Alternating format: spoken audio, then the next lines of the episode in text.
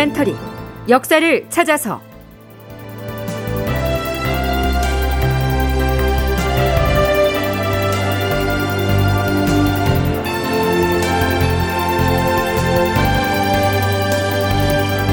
제 1049편 영모 사건에 다시 소환된 왕비 추승 논란.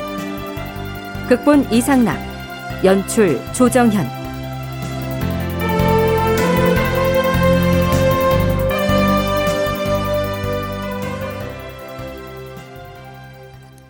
여러분 안녕하십니까? 역사를 찾아서의 김석환입니다. 이야기를 풀어가기 위해서 지난 시간 말미에 방송했던 광해군 4년 3월 28일에 국문장으로 가보겠습니다. 추국을 멈추고 일단 황역을 끌고 가서 옥에 가두라. 예, 전하.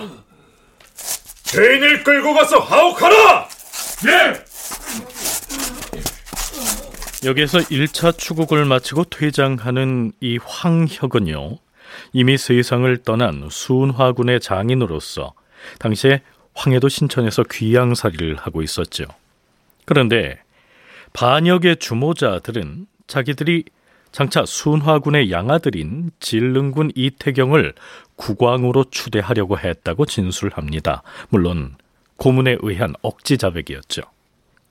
그렇다면 필시 황혁도 반역의 주모자들과 사전에 모의를 하지 않았겠느냐. 그래서 불려와서 추국을 당한 것이죠. 전 현감 조수륜을 끌고 오라. 네, 조수륜은 앞서 국문장에 나왔던 황혁의 처족하였습니다.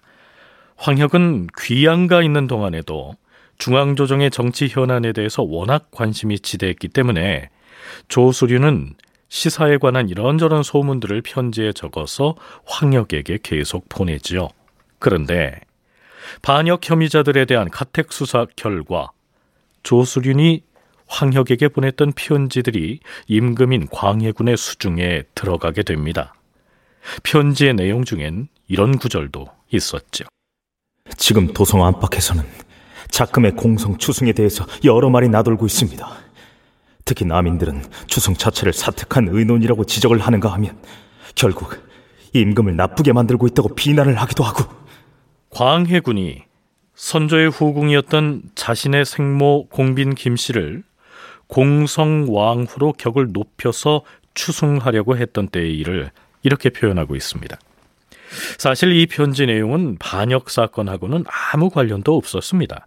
하지만 생모가 후궁이었고 자신은 선조의 적자가 아니라고 하는 사실에 대해서 평소 심한 콤플렉스를 지니고 있던 광해군에겐 예사로 넘길 사안은 아니었죠.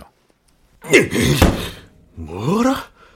과인이 생모를 추승하려 했던 일을 사특하다고 하였는가? 여기 보면 남인들이 사특하다고 말했다는데 그런 말을 한 자가 남인 가운데 누구인가? 주상전하! 공빈 추승을 논할 때 조정의 여러 인원 중에서 헛그르다고 한 사람들도 있었고 그 중에서는 남인들도 그렇게 말한 사람이 있었기 때문에 우연히 그런 얘기를 편지에 써서 황역에게 써버렸던 것이옵니다. 사뜩하다고 말한 그자가 대체 누구인지 대라고 하지 않는가? 전하, 그것은 꼭 누가 그리 말했다기보다는 저자가 이실직고할 때까지 장을 쳐라!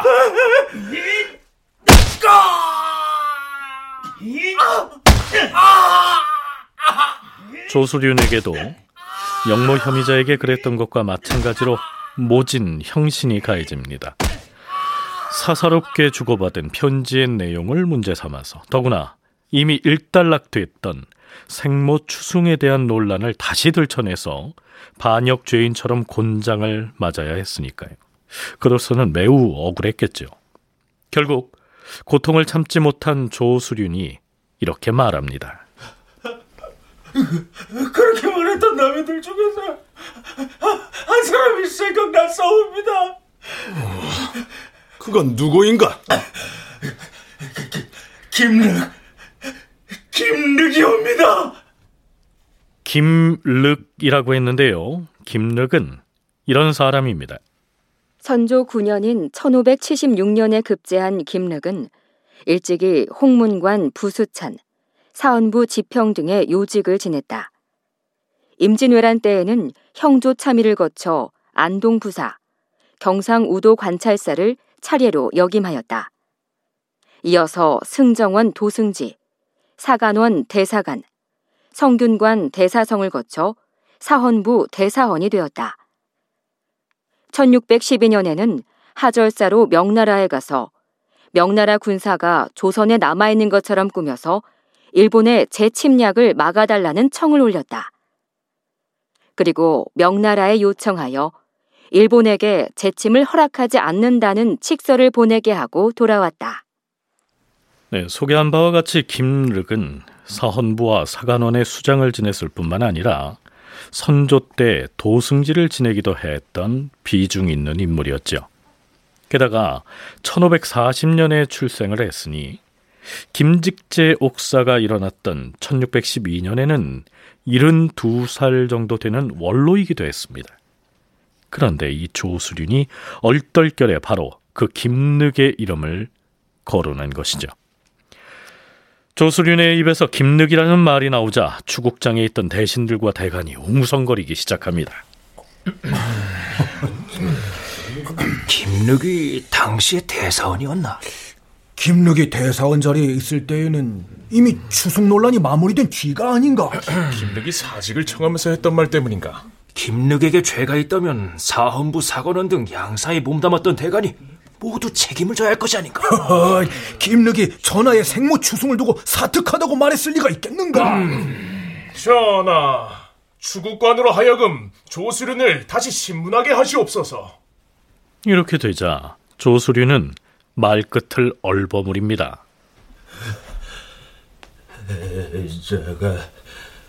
제가 정신이 가물거려서 누가 사특하다는 말을 했는지를 기억이 나지 않사옵니다.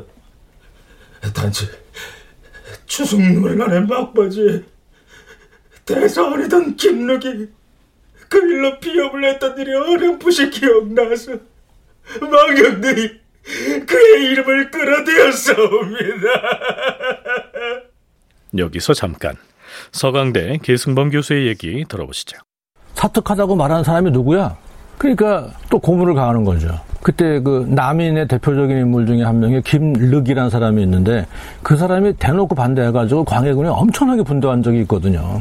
근데 자기 생물을 추승하려고 하는 것도 자기 출신, 적자도 아니고 장자도 아니라고 하는 자기 아킬레스건, 자기 그 출신에 대한 컴플렉스를 없애기 위한 건데 그걸 쌍수로 반대하고 추승하려고 하는 걸 사특하다고 했다. 그렇게 말한 놈이 누구냐? 계속 고문하니까 김륵이 그랬어요. 그러는 거죠. 그러니까 이때 이 지점부터는 이 영모 사건이 이제 한양으로 올라와서 정식으로 침국을 하는 그런 단계까지 올라가면은 이것은 영모 사건이라는 성격도 하나 있고 또 하나는 뭐냐면은 광해군의 컴플렉스의 가장 약점 부분을 건드린 이 추승 문제가 엇갈려 있다고 봐요.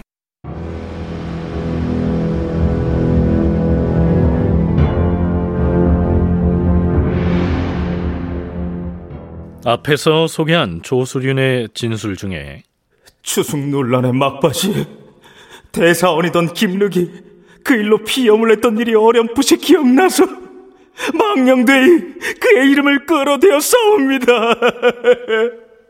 이런 대목이 있었죠.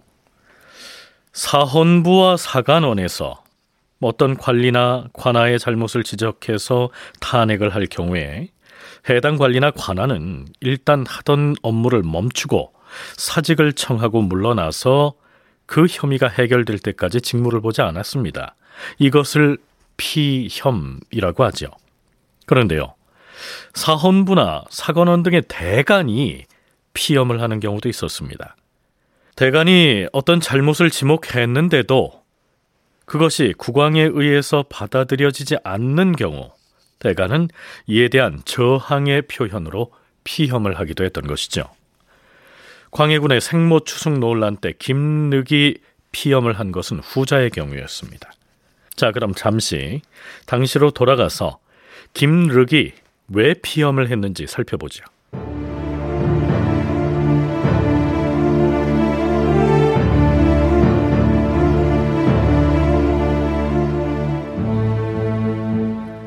광해군 2년 6월 광해군은 생모인 공빈 김씨의 위패를 종묘에 합사하기를 원했지요. 그것을 부묘라고 하는데요.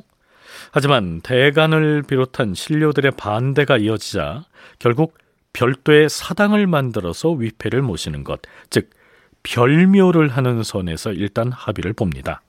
그런데 광해군은 돌연 태도를 바꿔서 다시 종묘에 부묘를 하겠다고 천명합니다. 당연히 대간이 반대하고 나섰겠죠.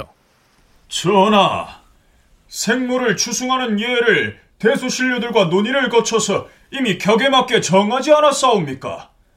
별도로 사당을 세워서 영구히 모시기로 하고 장소도 정했사옵니다.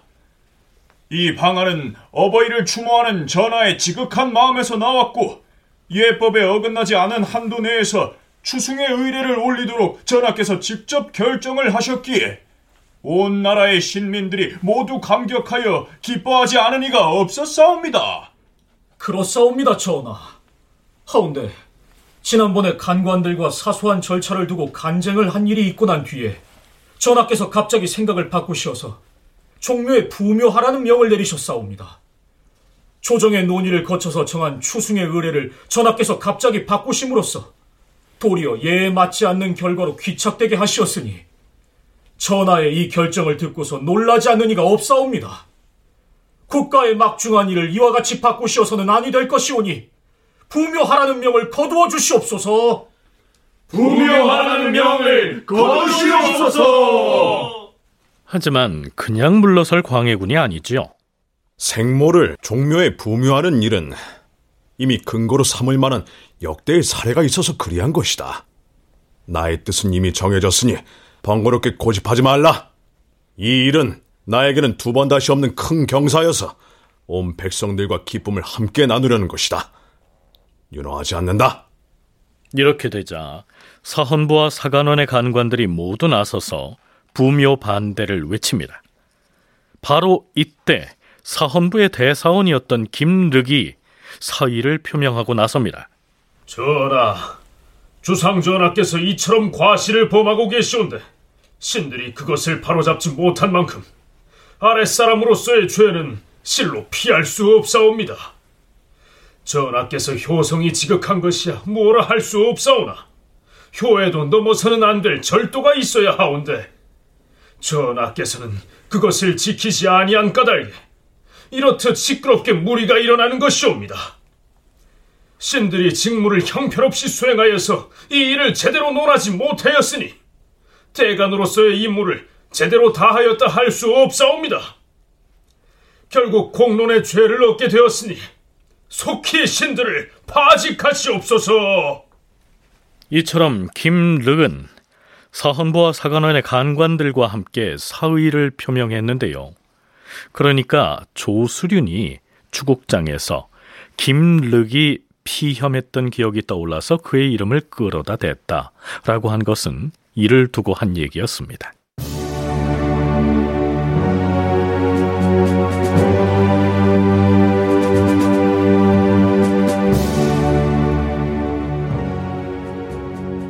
광해군은요, 이 조수륜이 고문에 못 이겨서 얼떨결에 김륵이라고 하는 이름을 끌어댔던 것을 절호의 기회로 여겼던 듯합니다. 당시에 추승과 관련하여 대사원이었던 김륵이 주장했던 논의는 도리에 맞지 않는 말이 많았다. 김륵을 국문할 것이니 잡아들이라. 김륵뿐 아니라 허성도 잡아들이라. 자, 이렇게 되자 당시에 홍문관, 사헌부, 사간원 등의 3사에 몸담고 있었거나 아직까지 대간의 직책에 있던 사람들의 처지가 난감해집니다. 전하, 신들은 일찍이 3사에서 간관의 역할을 역임한 바 있사옵니다. 전하의 생모에 대한 추승 논의가 있었을 때 저희들 모두가 그 의논에 참여했으므로 큰 죄를 지었으니 물러나 대죄하겠사옵니다. 자, 이렇게 되면 광해군은 생모의 추승에 관한 한 대간의 반대 여론을 일거에 잠재울 수 있게 된 것이죠. 그렇다면 광해군은 이 김륵을 국문하겠다고 천명하면서 갑자기 왜 허성도 함께 잡아오라고 했을까요? 허성은 홍길동전으로 유명한 허균의 이복 형제입니다. 그는 광해군 4년 8월에 사망을 하는데요, 실록에 기술된 그의 졸기에 이런 기록이 보입니다. 허성은 허엽의 아들이다. 그의 배다른 동생인 허봉, 허균과 더불어 모두 당대에 이름을 날렸다. 성질이 고집스럽고 꽉 막혔으며 당론을 좋아하여 자기와 의견이 다른 자를 가차없이 공격하였는데 늙어서는 그것이 더욱 심하였다. 그 고집이 센 허성이 광해군의 생모추승에 관해서도 장문의 반대 상소를 올렸던 것이죠. 4월 10일 광해군은 이렇게 명합니다. 김륵은 선대 임금을 모셨던 중신이었으니 국왕이 어버이를 섬기는 방도를 모르지 않았을 것이다. 그런데도 추승에 반대하는 귀신 같은 무리들의 말에 동요되어서 생모 추승을 두고 사특한 의논이며 임금을 나쁘게 인도한다는 등의 말을 경망스럽게 편지에다 전하여 알리기까지 하였으니 그 죄상이 가증스럽도다. 그러나 그가 이런 배역한 이야기를 꺼냈던 것은 애당초 허성의 상소에서 시작되었다. 그 두 사람은 암컷과 수컷이 서로 화답하듯이 하여 사람들의 이목을 현란하게 하였으니 그 죄가 매우 크다 할 것이다. 김륵과 허성은 관작을 삭탈하고 성문 밖으로 내쫓도록 하라. 결국 김륵은 강릉으로 유배됩니다. 애당초 김직제의 옥사 자체가 실체가 없는 사건을 반역사건으로 만든 것이었는데요, 앞에서 소개한 것처럼 그 사건을 생모 추승의 사안과 연계시키는 데에서도 나타나듯이 광해군은 그 사건을 빌미 삼아서 왕권의 걸림돌이 되는 사람들을 하나하나 잡아들여 제거해 나갔던 것입니다. 원창의 경상대 학술연구교수의 얘기입니다. 의도를 했는지 어쩐지 모르지만 이 점을 비롯한 대북파 인사들이 이 사건을 기화로 해서 오히려 광해군과 밀접한 정치적인 이런 협력관계를 만들게 되는 계기가 된 것 같습니다. 그래서 무슨 얘기들을 하냐면 신율의 아버지가 이첨의 중표숙이다라고 하는데 굉장히 먼 어떤 그 인척관계에 있는 사람이라서 이이첨과 연결이 돼서 이렇게 일을 끌고 간 것이다 라고 해석한 사람도 있어요. 그러니까 결국은 대북파에서 자기네와 정치적 색이 다른 당인들을 제거하기 위해서 이 사건들을 만들어낸 거다라고 얘기하는 사람도 있습니다. 이렇게 되자 광해군의 생모추승 사업은 이제 거칠 것이 없게 되죠.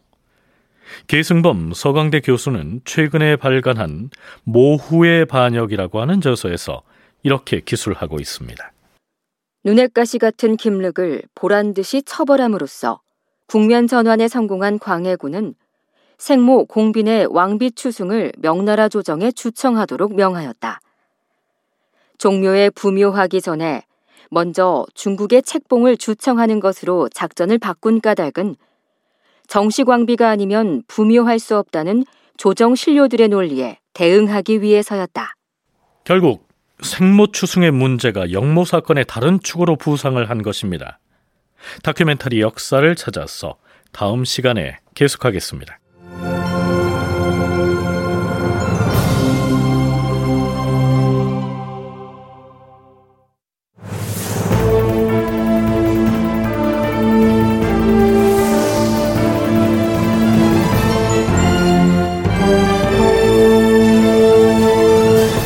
다큐멘터리 역사를 찾아서 제 1049편 역모사건에 다시 소환된 왕비 추승 논란, 이상락 극본 조정현 연출로 보내드렸습니다.